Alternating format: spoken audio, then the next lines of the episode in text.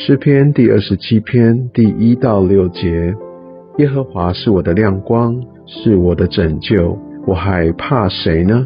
耶和华是我性命的保障，我还惧谁呢？那作恶的，就是我的仇敌，前来吃我肉的时候，就半跌扑倒。虽有军兵安营攻击我，我的心也不害怕。虽然兴起刀兵攻击我，我也仍旧安稳。有一件事我曾求耶和华，我仍要寻求，就是一生一世住在耶和华的殿中，瞻仰他的荣美，在他的殿里求问。因为我遭遇患难，他必暗暗的保守我，在他亭子里把我藏在他帐幕的隐秘处，将我高举在磐石上。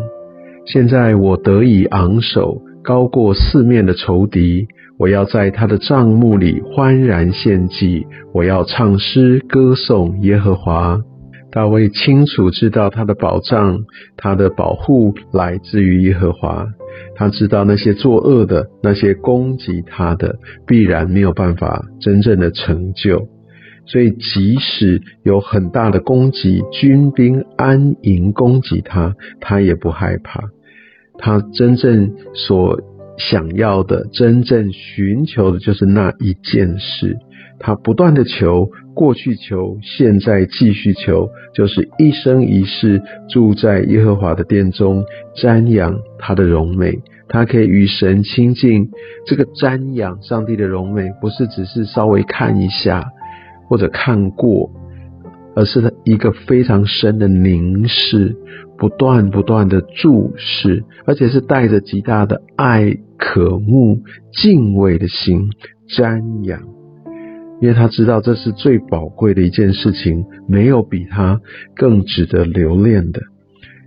他知道上帝要亲自的来保护他，把他放在他的隐秘处，上帝要来带领他来到他的。殿中，然后他可以在耶和华他的殿前，他能够欢然献祭，这是多美的一个景象！